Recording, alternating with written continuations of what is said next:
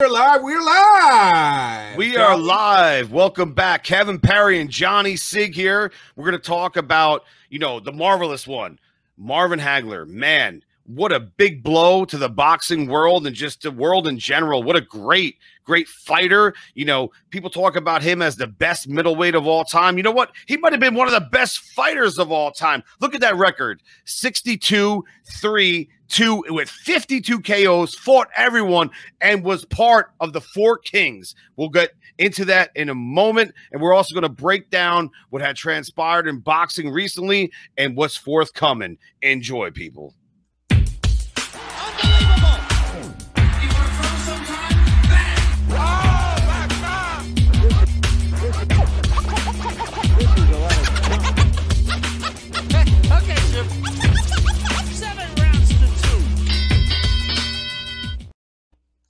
Yeah. So What- first things uh first, we're we're gonna get into um the life of uh, Marvin Hagler, who is one of the greatest middleweight champions and also one of the greatest uh, champions in the history of boxing. Uh, he died in the last week or so, and it's a, a huge blow to uh, the sport of boxing and just to the world in general. I mean, he, he definitely uh, went uh, far too soon, and he was somebody that uh, everybody in the boxing world respected a lot. Let's check out a, a little tribute video to uh, Marvin Hagler. That's what I feel. War. That's what's on my mind. Unbelievable. middleweight champion of the world, marvelous Marvin Hagler.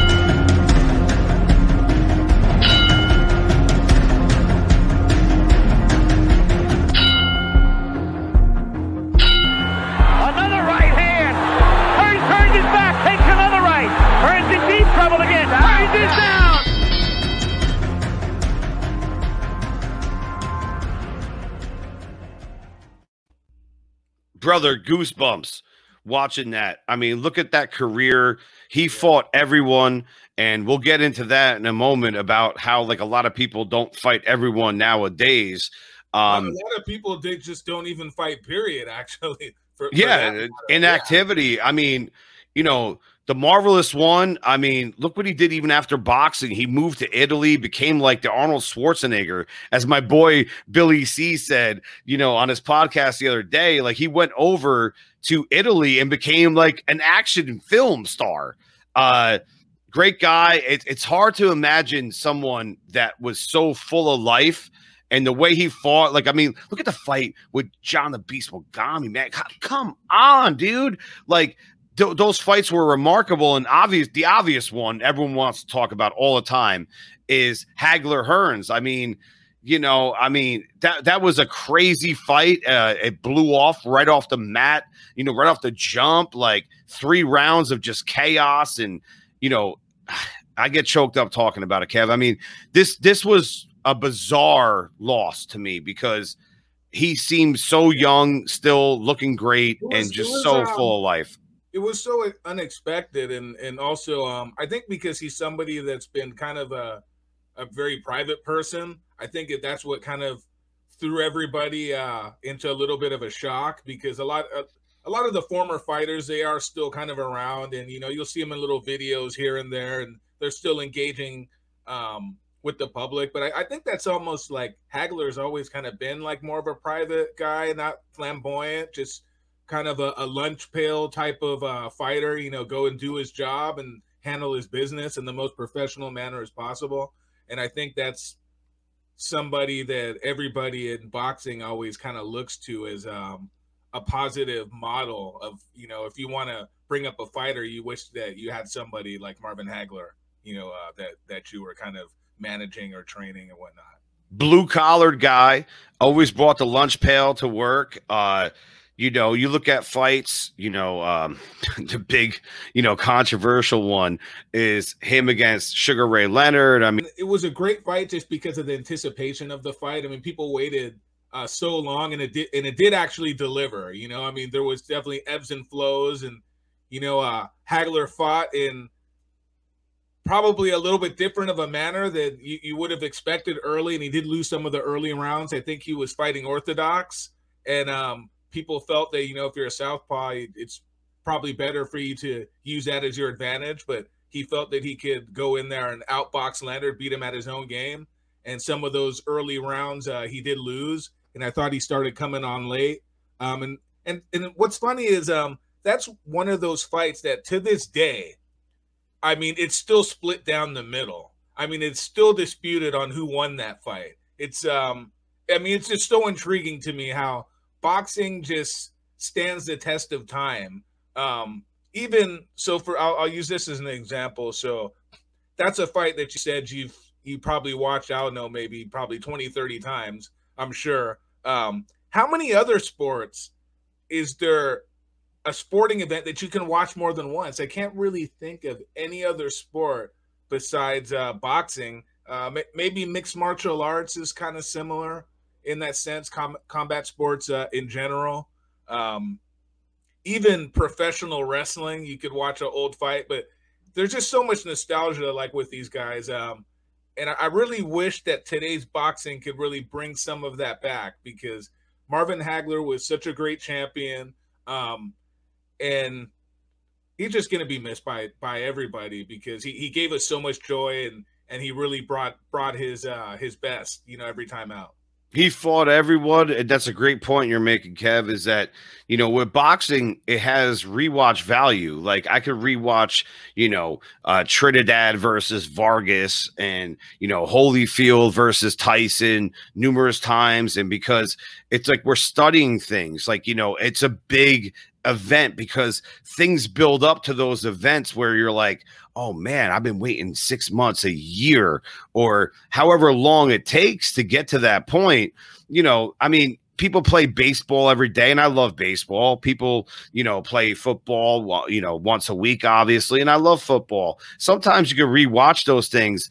And obviously the, the players study the tape, but as a fan from nostalgia, I mean, maybe it's because I'm diehard with boxing, but I could always go back and, and watch a fight um, numerous times over and over again. Like, for example, perfect example is I was watching Ali Frazier one the other day.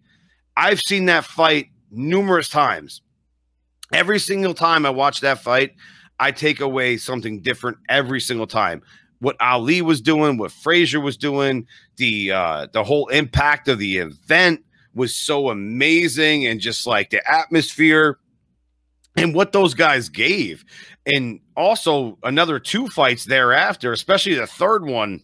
I mean, wow.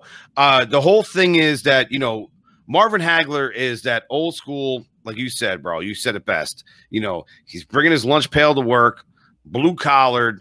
He'll fight anyone, anytime. And that's what the sport of boxing needs. And we talked about, you know, the Sugar Ray fight, you know, regardless of what anyone thinks about the uh, verdict, you know, that made Hagler just kind of say, you know what, man, I'm I'm over this. I'm gonna go and, and do a film career in Italy and move over there. And he did a great job. You know, I, have seen and, some and of his know, films. And you know what, too? Um, some uh, some of the greats, they they knew when to uh and I I mean, obviously he he did lose the fight on the scorecards, but in reality, he went out on top. So you have to give him a lot of credit for that because there's a lot of fighters that they just don't know um, once they hit their peak and then they they kind of go uh, below their peak, they just still keep going. And sometimes sometimes that's uh, because they love the sport. Sometimes that's because they need money. I think in Marvin Hagler's case, he felt that um, he achieved uh, everything that he thought he was going to achieve in the sport of boxing, and he was going to get out the right time. And he got you have to definitely respect him for that. Yeah, look at it like you know Lennox Lewis did the same thing. Um, there's only a few fighters that had, you know, first of all, a nice bankroll, you know, to get out at the right time, and then also understand when it was kind of time to hang it up. I don't think Hagler necessarily, you know, was shop worn. I, I I thought he did a great job in the Leonard fight. And I'm gonna be one of those guys that say like, you know, I thought Hagler won it, but uh, I mean, no disrespect to Sugar Ray. I mean, he's one of the best to ever do it, but excuse me, he knew it was time to um to get out and go on to different things. Like maybe he was over the politics and all the stuff that goes along with boxing. But Kev, speaking about politics, we'll get in there in a moment. Not the actual politics that go on in the world, but the politics of boxing. Uh, we'll get there for sure. But let's talk about the results of the week, man. I mean, Virgil Ortiz. Wow. Yeah, Vir- Virgil Ortiz, um, good young fighter. I think he he moved his record to 17 and 0. Um, beat 17 Maurice knockouts. Yes, with wow. 17 I knockouts. Yep. forgot about that. 17 and 0 and 17 knockouts. And he's got a pretty uh pretty entertaining style. He's with uh, Gold Golden Boy Promotions, which is uh Oscar De La Hoya is the CEO of the company, and then everybody knows who Oscar De La Hoya is, one of the uh, great Hall of Famer, one of the all-time greats in boxing, one of the most popular fighters of, of his own era. And um, this guy looks to be uh, his next top, you know, top uh, poss- or potentially uh, future world champion. We'll, we'll see how it goes. Uh, I think they're going to have to slow him down a little bit, but this was definitely a good performance for him. He's only 22 years old, so I don't think you need to rush and put him in there with guys like Terrence Crawford or Errol Spence. Not saying that he doesn't have uh, a shot at beating those guys, but I, I, definitely think he needs a little bit more seasoning. Um, but uh, beating Maurice Hooker, who's a former uh, champion at 140 pounds, was a good step up for him. Um, he he did have some rough patches here and there, but he broke the guy down. He got the knockout. Um, what what were your thoughts on that fight, John?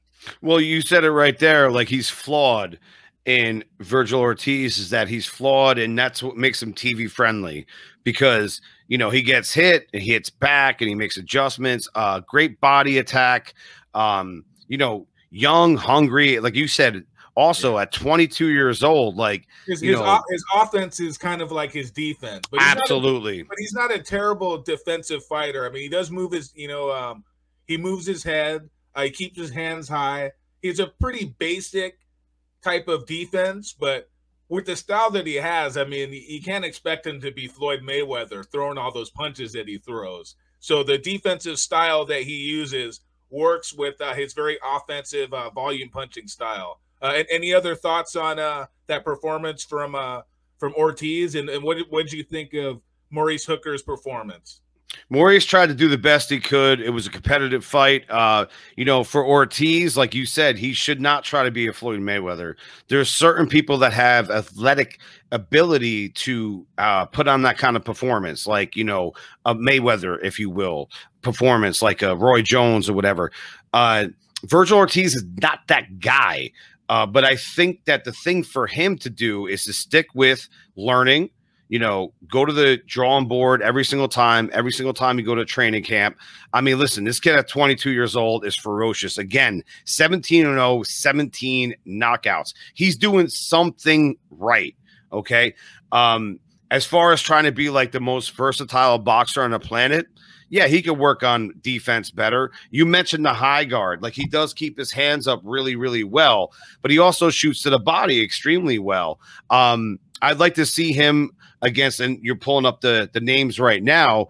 Uh, I think like you know we talked uh, you know offline the other day, like uh, Ugas or like a Josito Lopez, you know Lipinets. He's he's got like a little bit of work to do. What what what about um putting him in there with David? Uh, ah, I'm have such a hard time pronouncing these names. Go ahead. Athanasian. Um, Okay. He's from where? Where is he based out of? Right now he's training guess- in Miami, well- I believe. Um, no, that's Ugas. Uh, he's he's based out of the UK, but I believe he is Armenian by nationality. But he's a he's a pretty good fighter. Um, he's fought some pretty decent competition. He actually just stopped uh, the upcoming UK prospect in Josh Kelly, who was undefeated. So um, he's a pre- I mean he's number six in the world. That's the guy that I see that um, just because a lot of the fighters in the top ten they're they're going to demand a lot of money. So Um, I don't see him facing Terrence Crawford. I don't see him facing Errol Spence. I don't see him facing Shawn Porter. I mean, none of those guys are going to fight a prospect. I mean, it really just doesn't make a whole lot of sense. Um, Mikey Garcia, you know, he's chasing big fights. Uh, Ugas, I believe, has a fight scheduled. I'm not 100% certain. Um, Danny Garcia is moving up to 154 pounds. Uh, Jesse Vargas, that's actually a good fight. What do you think about that? Does that seem like a good option for Ortiz as a step up? Is that a step up or a step down? Um, what, how do you feel there? I think it's good as a step up, and you know, for Vargas, who I respect and all that kind of good stuff, like he's had experience, and you know, we know the track record with Vargas. Uh, I, I, think obviously Ortiz wins that fight. It, it, would be good experience, but what does that really do to push the needle forward in terms of like getting like kind of like name recognition? Like, you know, you mentioned like great fighters like Shawn Porter, who I really respect, and Danny Garcia, who I respect as well. You know, uh, I think that those are the names they should go after to keep like people buzzing, like because that's what boxing needs right now, man. Like I think they're gonna I think they're gonna go out there and try to make it appear like they're looking for those names. But I think in reality, Oscar De La Hoya knows he can't make deals um, with any of those fighters at this point. Um, you know, Ortiz is still kind of building his profile. He's not a big name. Um, doesn't have a whole lot of really significant fights. Um, he he need, he needs to beat a Jesse Vargas, in my opinion, um, to get the attention of the public. You know, uh, Jesse Vargas is a former world champion. He's a veteran. He's fought Manny Pacquiao. He's fought uh, Mikey Garcia. Um, and he's somebody that he's not a big name, but he's definitely a bigger profile name than um, a Maurice Hooker. And at the same time, I, I think that Jesse Vargas is kind of he needs a, a, a big win also. So I think there it's kind of a crossroads. It's a veteran, former world champion, and an upcoming guy kind of meeting at the crossroads and seeing who's to kind of get into the top 10. I, I, think both those guys, and even you see on the uh, the BoxRec here, both guys are on the cusp of the top 10. Uh, Jesse Vargas, the computer has Jesse Vargas at uh, number eight. For anybody that doesn't know, BoxRec is the computerized rankings, but it's it's pretty accurate for the most part. I mean, most of these guys are somewhere in the top 20 or should be in the top 20, you know, give or take, you know, two, three spots uh, up or down. So, um, any, anything else, uh, jump out at you there or do you, you want to move on or? Well, I mean, my thing is that, you know, I, I like to see Ortiz, you know, step up and, like I said, get that name recognition, like that makes him a household name or makes him a little bit more with notoriety. And like Jesse Vargas is certainly a name that has, you know, for the diehards, but you know, I need to see my homies like you know Errol Spence go out there, Terrence Crawford. This is what we're talking about like before when we started the show to bookend a little bit about you know the first segment here is that you know those guys used to fight back in the day the Haglers the hearns like you know if you look at the ages in which they fought you know not i'm, I'm not talking about like the age and error i'm talking about like the age in which they fought in their early 20s like these guys were up and coming and they threw the fucking nuts and guts out there to the world the gusto you know to hear like um i'm a huge terrence crawford fan like make no mistake but to hear him say, I don't ever want to fight Errol Spence again, or rather, just in general, rather, he's not going to, he's not entertaining well, well, John, well, John, but you, but you do have to remember, um, put to put things in context there. Mm-hmm. Errol Spence was asking for 60% of the purse, and then he went to, uh, they, he did some interview and he said he wanted 80%. So, I mean, at that point, um, I mean, I don't want to put all the blame on Errol Spence, but when somebody makes a comment like that, and you both are legitimate world champions, you kind of are like um, pricing yourself out of the fight because I mean any person with I mean at the at the end of the day it's a business. So if you were a professional fighter, would you let your somebody who's your equal take 80% of the money? I don't think No, so. you go 50-50 yeah, or so, at least or at least or at least work something out 60-40, yeah. reasonable. I mean, I mean, if obviously if you're getting a billion dollars and he said take 20% of a billion, you might think about it. But it under those circumstances only. you know what? I agree with you, bro. Let's move on to uh, Arthur Beterbiev, who just did his thing. You know, uh, another one that's uh, got nothing but knockouts on his record 16 and 0, 16 And- and KOs. and he's the the WBC and the WBO, or no, or is he? Uh, there's just so many belts. I mean, it just makes me dizzy. But It's impossible. Let- let's It's just impossible call, to keep up just with call it. him the unified light heavyweight champion.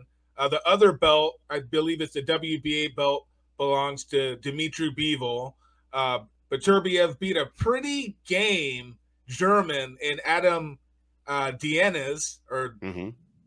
that, I guess that's Gaines. I mean, there's a lot of things we but could say here. I, way, I mean, he he was an unknown opponent uh, who had one loss in his record. I believe he was 19 and one with about 11 or 12 knockouts. that is correct. I mean, he really gave. He, he made Beterbiev look a little bit rusty. I mean, he really did. I mean, he was moving well. Um, I, I think based on what I saw there, it's one of those where I think Canelo was kind of licking his lips a little bit, licking his chops, and seeing, you know, if, if this guy who's with who's a base, you know, basic, uh, basic fundamentals, you know, moving southpaw, landed some pretty good, you know, left hands here and there, was able to move. Uh, for maybe six, seven rounds and kind of stay out of harm's way until you know he, his gas tank uh, got a little bit low and he started getting hit a little bit more. But Turbiev looked like he was plotting a lot, and um, I think Canelo could. I'm not saying Canelo would entertain the fight, but I think it's one of those situations where, um, like when Canelo was going to fight Triple G and he kind of dumped his belt in the trash and uh, he waited for Triple G to kind of start slipping a little bit. I, I, I saw some slippage there that, that might have been um, inactivity. I believe he was out of the ring for about 19 months, which is, especially for a guy at his age, I believe he's 36 years old. Um, that's a long time to be out of the ring.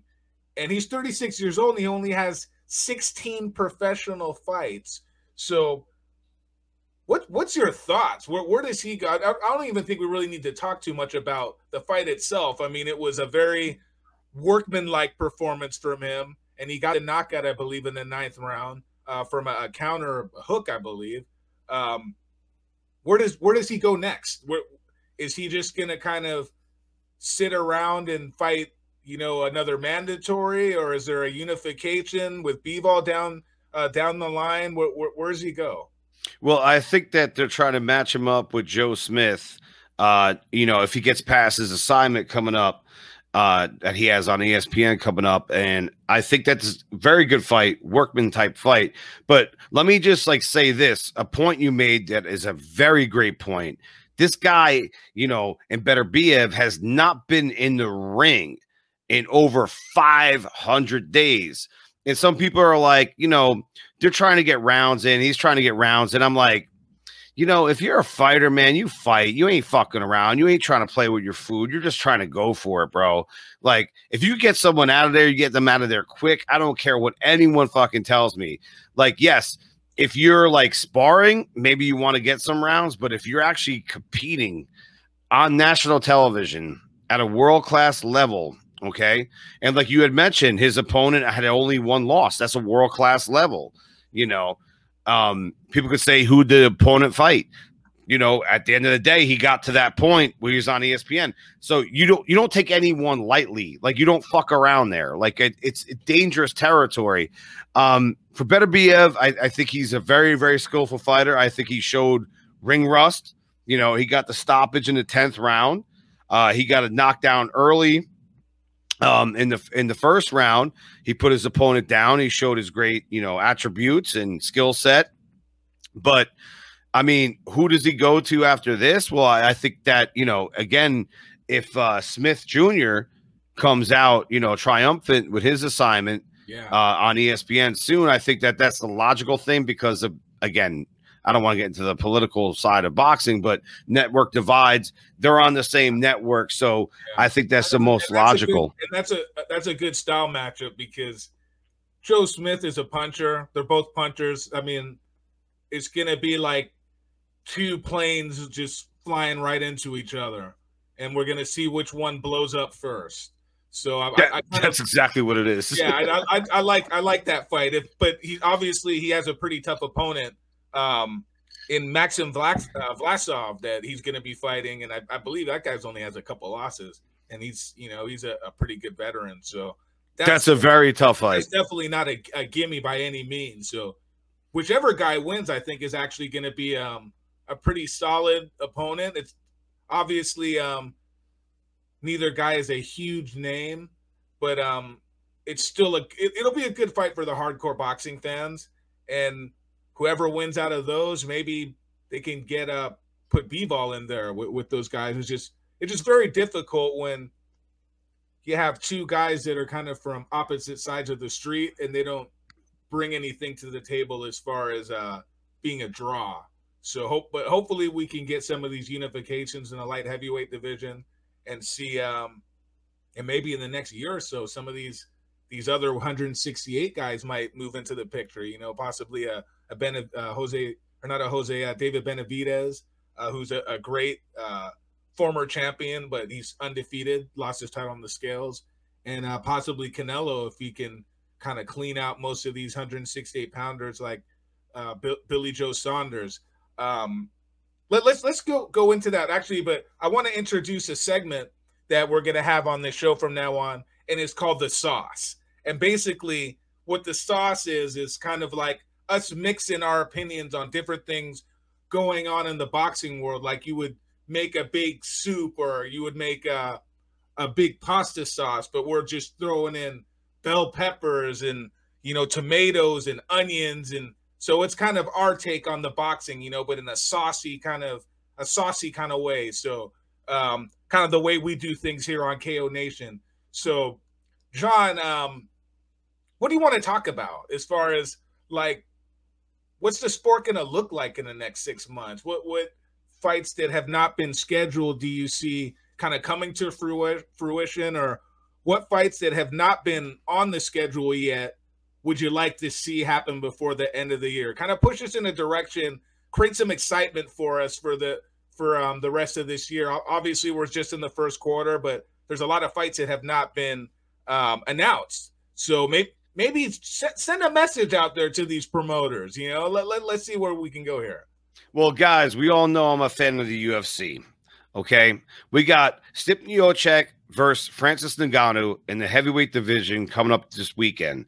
That's the best fight they could possibly make in the UFC at the heavyweight ranks.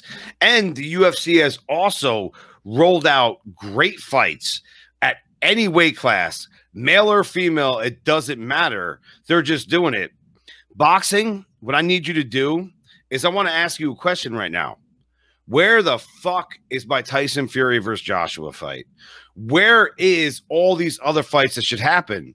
You know, and I'm not trying to like throw out hater tots and, and you know, haterade and all that kind of shit. But I want to say, like, it's time that we roll out the big fights. You know, Spence. Come on, man. Spence and Terrence Crawford. Like, I could go on and on about the list of fights that need to happen.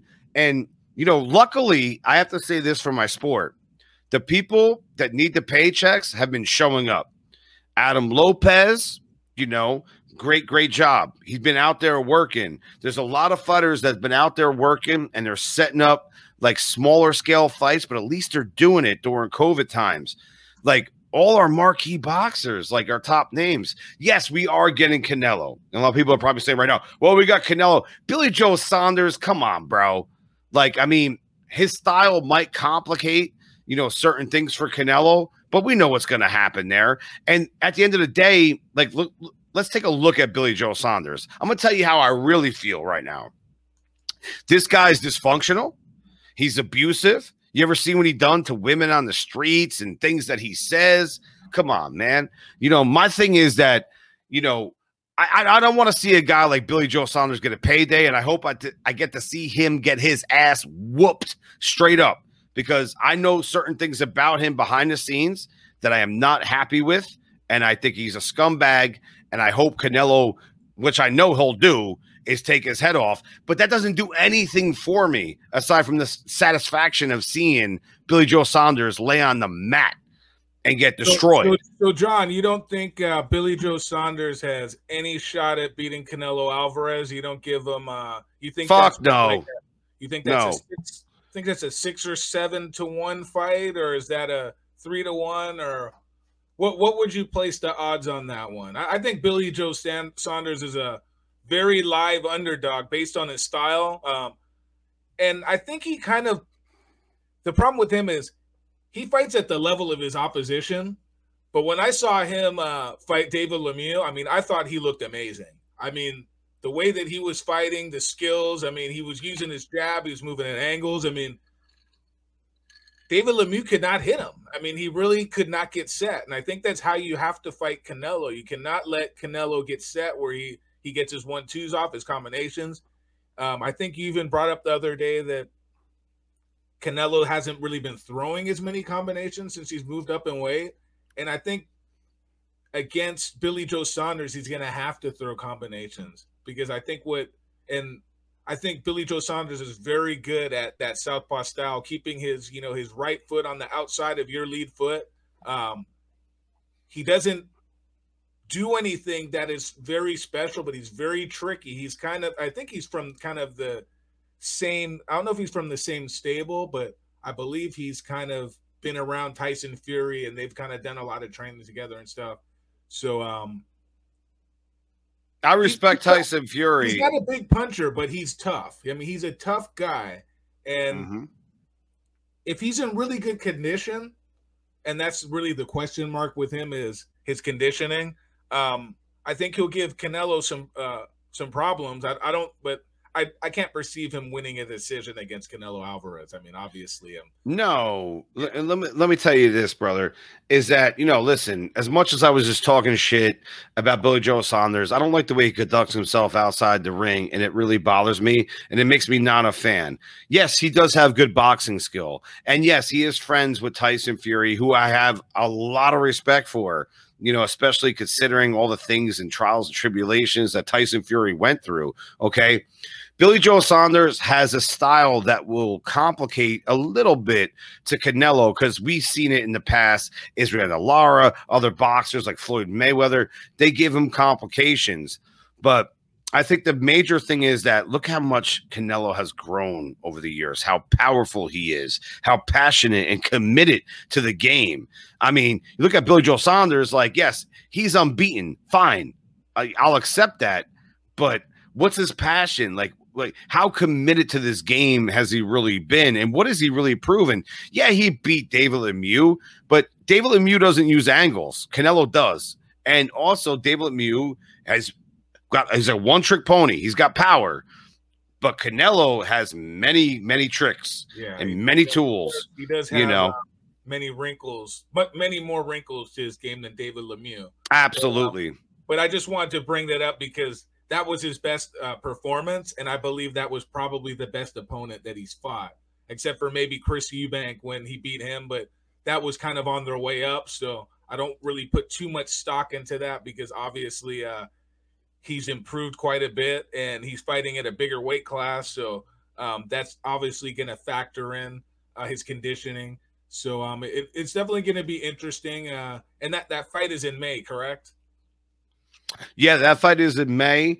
Um, you know, right around Cinco de Mayo, you know, which uh we all love to see, you know, fights and, and have the celebration for that amazing holiday. And Yeah, I'm- especially I'm when gonna- you I'm have gonna say I'm going to say something about that whole deal. Um, why why isn't this fight at Allegiant Stadium in our home of Las Vegas? I mean, shouldn't that be here? purse bids, brother, you know, site fees, uh AT&T, you know, they they paid for it in yeah. Dallas. They're gonna have 60,000 people there. Why can't they have sixty thousand people here? Vegas is not allowing that right now. The, thing is, Oh, Texas that's, is. That's, uh, oh yeah, that's yeah. We, we know what that's about, right? Politics. Anyways, Yep. let's move on. Yeah, yeah, it's Texas and Florida. If you Yeah. want to, if you guys want to fight in America, I'm gonna tell you right now, Texas and Florida is the place to fight. Yeah. Sisolak, are you listening? Anyways, um, moving on. So, a- a- anything else you want to talk about, John? Uh, would you like to talk about Fury and Joshua? Or you want to leave that to the next show? We'll go into that. You know what? I, will go there in a moment, but I want to give a shout out to uh, Ring City Boxing, NBC. You know, they're doing a great production over there. And there was an excellent fight with uh, Angel Fierro and then also uh, Alberto Machado. Oh, and, I, I, saw I saw some footage from that. That was that looked like a, a pretty gr- really good scrap. I'm sure. I, I hope a lot of amazing. people see that. Dude, that that fight was a firefight. I mean, we had two knockdowns in the first round, and then you know a stoppage that ended up, I think, in the fourth round, and it was just like one of those barn burners, bro. Like, you know, it reminded me of like old school like Tuesday night fights, even though it was on a Thursday in this case. But they're they're doing a great job over there. Like they got them in Puerto Rico, you know, and beautiful uh environment and all the people involved, you know, Evan Ratowski, Brian Campbell, Joe Papa, Shawn Porter, like they're doing a dynamite job and we're getting really good fights. And they have another one coming up uh, this week with uh, Amanda Serrano. And oh, yeah, I'm looking for like, um, I mean, for, for free TV, I mean, I'll take anything I can get. But Amanda Serrano, for as far as women fighters goes, I mean, she's one of the I, I mean, she's one of the best, obviously, because I mean, she's in the probably top five pound for pound. But that's not what I. I don't care about her pound for pound status. She puts on entertaining fights, and she's one of the few women boxers that actually scores knockouts. I believe she has about 25, 26 knockouts and about almost 40 wins. And I mean, most I mean, and I, I don't want to be disparaging here, but most women can't crack an egg when it comes to boxing. I, I don't know. I, think, I, think, we talked about that. What the reasoning behind that was. Uh, my reasoning is I, the believe, rounds, the length. Well, that yeah. was one thing I brought up was uh, the length of the rounds. I think if you had three minute rounds for women, uh, they would score more knockouts. I think uh, if there was 12, uh, 12 round fights, there would be more knockouts because obviously there's two more rounds to score a knockout. And I think uh, just from in general. I mean, I'm I'm married. Uh, you're you're married also. Um, women have smaller hands than men, but in the same similar weight classes, they actually wear the same size gloves. And I think if they wore smaller gloves, it, it would still protect the hands. But I just I think uh, uh, for a woman welterweight to be wearing the same size glove as a male, I just don't. I think it's kind of counterproductive. Um, I think this whole idea that um, w- women in the sport of boxing they want equality, and I think they should have equality. But if they want the equality, my opinion is, and and other women has said, have said this as well. There's a lot of professional women boxers who don't want to fight two minute rounds because when they spar in the gym, they don't spar two minute rounds. Many of them spar three minute rounds mm-hmm. or four minute rounds. And plus, they, yep, and plus. Exactly. So I think a lot of them are, or at the very least, I think um, something that could be changed is um, in championship fights. I think that's would where they should try out having women fight three minute rounds and uh, and twelve round fights. I think it's something that the WBC, hear me, WBC, uh, should try out.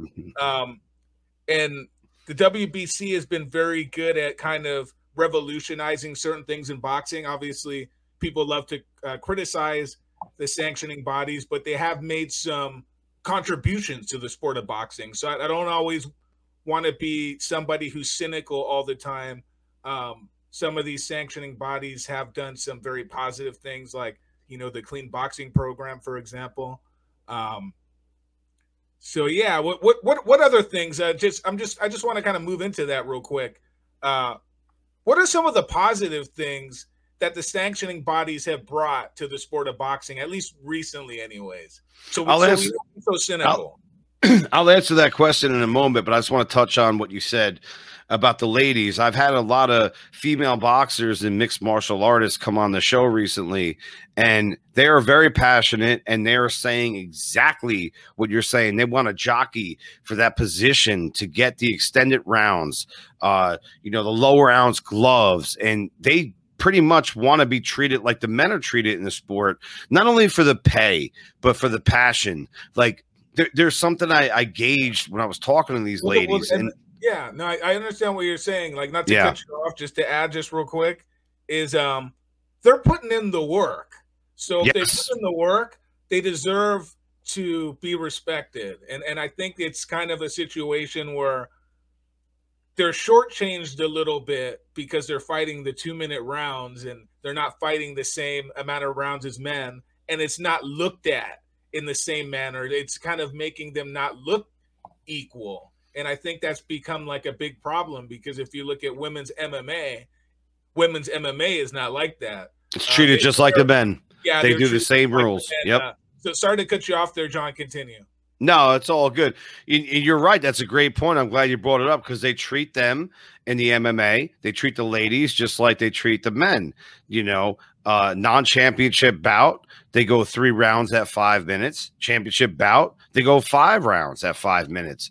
There's no difference, and I think that's why we get a little bit more electrifying, you know, uh, sensations as a viewer to watch you know the female MMA. And I'm not crapping on women's boxing because listen, I support it. Like you know the women I've had on my show, like they gave me so much about the insight and a whole new appreciation, brother. Like let me tell you something.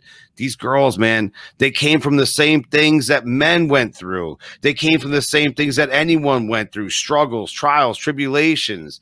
All this type of stuff, and they're fighters. And guess what, Kev? they could probably kick your and mine ass at the same time, you know. And uh that I got to give them credit for that. Like, they, uh, would run, they'd run me out of the ring, John. absolutely, Kev, you'd have no chance. These ladies were so amazing, and um, you know, I wanted to go back and touch on something you asked me before about what my thoughts are on Tyson Fury versus Anthony Joshua. Okay, obviously they're going to wait for a crowd to be in attendance because that's the gate. That's how they make a lot of money. Like the pay per view, yes, will do well, but the gate makes a lot of money. There's more incentives, you know. And I'm not pretending to be like a guy that knows all about this, but it's common fucking sense. Um, so what happens here with this fight? Um, I think that Tyson Fury will triumph. He always finds a way. I think that Joshua's got good power. I think he burns his gas tank out, you know, and he's got situations with that that needs to be repaired. He's got a lot of muscles that requires a lot of oxygen. Tyson Fury is a very loose guy. Like he could absorb punishment, he could take shots. He's got a great chin, all that kind of stuff. Um, and he also knows how to box, especially for a big man. He's got very, you know, he's he's got agility, and and that's what really angles I mean, win fights. I, I but I do think that uh, Anthony Joshua is being uh, highly overlooked here, and part of that is um, I've seen some improvements. Like even his last fight, he looked pretty good against Kubrat uh, Pulev. Obviously, it's Kubrat Pulev, but um, he fought almost like flawlessly against Ruiz in the uh, in the rematch. Even though it wasn't entertaining at all, he definitely um, he pretty much neutralized any offense that Ruiz was Ruiz just could not get off. So so pretty much I, I think it's gonna be um very interesting for the fact that I think Joshua's boxing ability has improved a lot and his tactics. I think he's um a little bit more patient. I don't think he's just gonna go in there just thinking he's gonna try to tear off uh you know Tyson Fury's head. I think he's gonna be able to box with him and I, and he's the bigger puncher. So to me, I mean, this is as 50-50 of a heavyweight fight uh, as it gets. I know that Tyson Fury, I believe, has already opened up as a slight favorite. I believe he's like a minus 170, and Joshua was a slight underdog, about plus. Yeah, I mean, it's pretty much even. You know, it's the, you know how the the betting goes. They open up the line a certain way to get action. From, Yeah. um, from one side or the other. So, uh, but definitely Tyson Fury deserves to be the favorite. But Yes. Joshua is as live of an underdog as it gets. Listen, man, you know, I, I don't want to fat shame Andy Ruiz because I got fat for a little while too. I know what it's like to be fat. But the second fight, like I can't gauge Joshua's performance. Yes, he came back from being knocked out, and psychologically, that is a damaging thing in the first fight, what he suffered against Andy Ruiz. And credit to Andy, like he got off the mat and he knocked uh, Joshua out, and that's pretty amazing. It's very impressive. The second fight, you know, he had a very, very not in shape. I'm going to put it politely. Okay. I'm not going to go all Pedro Fernandez here because you know what Pedro would say off the rails on this. So, my thing is that I'm going to be nice to Mr. Andy Ruiz, is that he wasn't in the best shape. We could face facts. Yeah. And Anthony Joshua, It's not that he wasn't in the best shape; he wasn't in shape. he wasn't in shape. wa- he was he was just a big shape. Yeah. You know, what's that movie, The Great White Hype? When, you know, uh Damon Wayans' character, and the trainer's like, you know, you gotta get yourself in shape. He's like, I'm in shape. I'm round. that's that's pretty much what he was. Get the champ some peanut butter ice cream. You know, like what is going on? So I'm watching this thing, and you know what the what's crazy is that despite Ruiz not being in shape, he touched Joshua and he hit him. Joshua got hit quite a bit during that thing.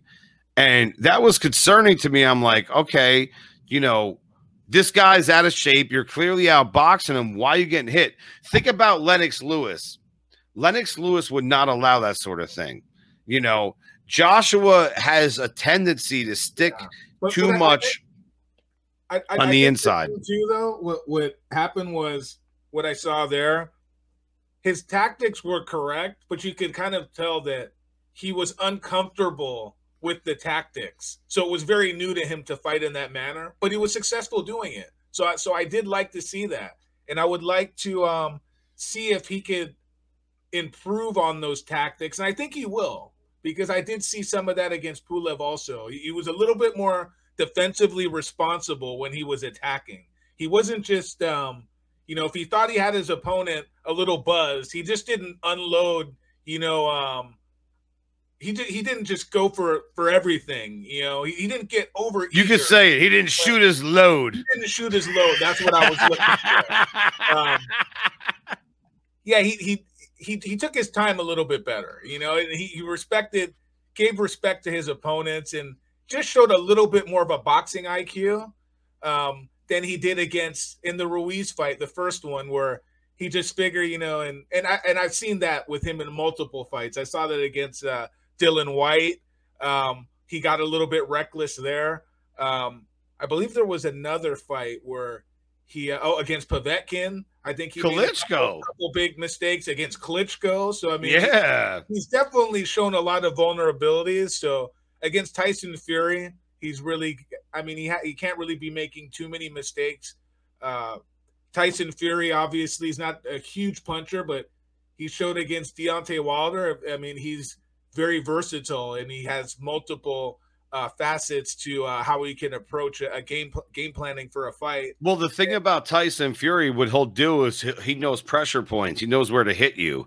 He'll hit you on a temple, hit you on the ear. He makes you very uncomfortable. You don't need to be the best, strongest puncher on the planet, but if you know where to hit someone, like that matters, you know. And if you look at what happened in the second fight with Wilder, you know, he he hit him on a great spot that totally discombobulated him, threw his equilibrium off, and made him weird the entire fight. And that that's the art of fighting. Now it could be coincidence, it could be luck, it could be you know set of circumstance, whatever. But I mean, to be able to do that is incredible. Uh, you mentioned before we close out, you mentioned uh, Whyte. We got White and Povetkin two coming up on Saturday. Uh, what's your, I, I I like Dillian Whyte, even though he's got he's got problems. You know, it's like a little chinny last one. But w- what do you think about this fight? Um, I mean, it's it's definitely a fight where obviously the um the favorite from the first fight um is getting his rematch because he was definitely on his looked like he was on his way to a knockout and pretty much he just got knocked out out of nowhere. I mean, it was a one punch knockout, knockout of the year type shot, and I believe Povetkin was recovering from COVID, so um I've had COVID myself. My wife has had it. Uh, different people recover in different ways. Um, I had very mild symptoms. Um, my wife, on the other hand, had some very serious uh, symptoms. Uh, her condition worsened over a, a three-week period. She did have to go to the hospital um, uh, to stay overnight uh, to get, you know, some some medicine and whatnot. And she had a, a recovery period afterwards. So it's pretty quick to be in a prize fight after that. And and from what I know, he was he was somebody that had he was sick. He wasn't somebody that just had mild symptoms. He was pulled out of the fight and he was sick for quite some time. And I believe Beterbiev also had a similar situation as well. So when you saw him this past weekend, he didn't look like himself. Like he he had really had a, a good training camp. So um I mean regardless of even that, I'm just bringing that into the picture of something to look at. Um, is kind of he's I believe he's 40 years old. Um, that that was his last stand to me, and I, I think Dillian Whyte. If Dillian Whyte is going to go anywhere in the heavyweight division, he's got to win this fight. He's got to win it impressively. Um, he's had so many fights where he's kind of eked them out against I guess you could say contenders or potential slightly world class opposition, like his fights with Joseph Parker that probably could have went either way. His his fights with Derek Chisora.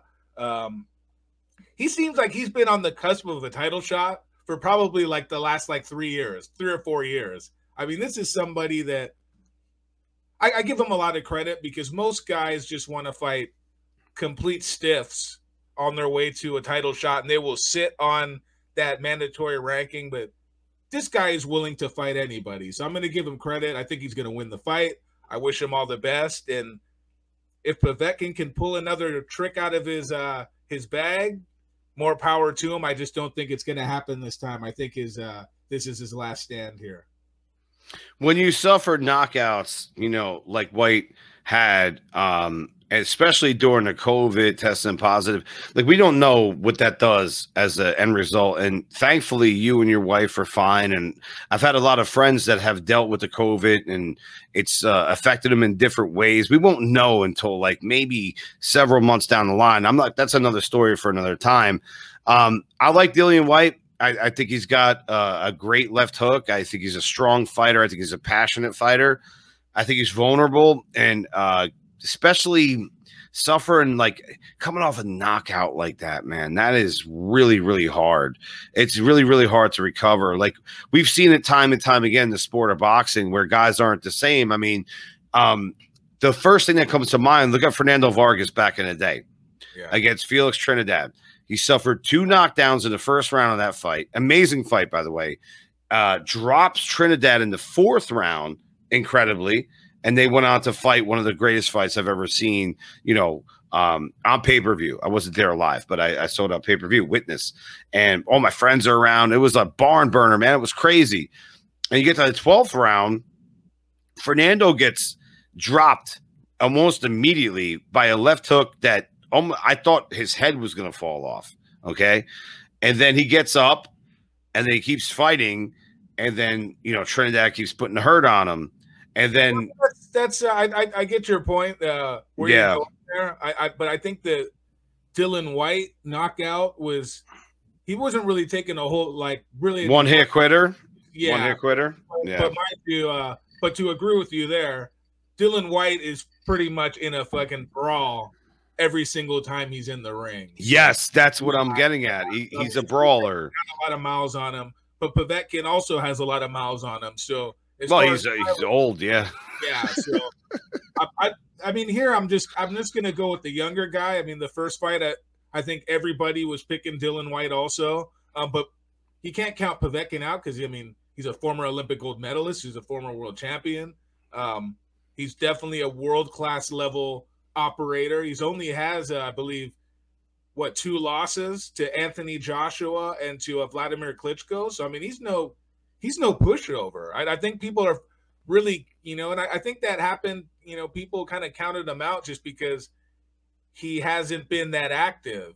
So, um, and hasn't really beaten a whole lot of significant opponents in the last few years. So, your kind of your memory gets a little bit short when it comes to him. But you have to look at who he lost to, not necessarily that he lost. And that's a great point. What do they say? Out of sight, out of mind.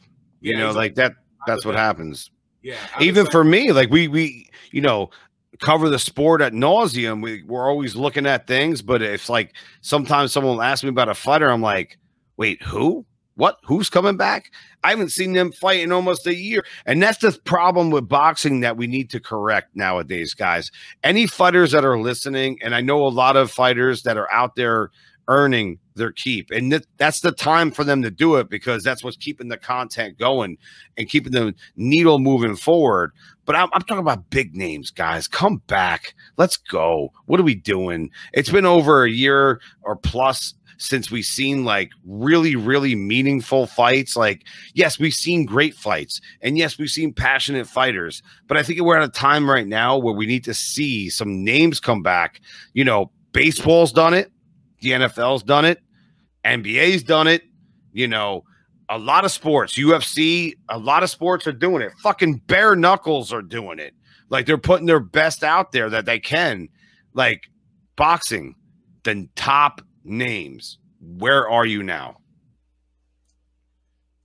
Yeah, I feel you. Um, wow, John, anything else to talk about or uh no, dude, I think that's it. I think we covered everything. We recapped and again, uh tribute to uh the marvelous one, uh Marvin Hagler. I mean, he is probably I, I think in my top 10 favorite fighters of all time.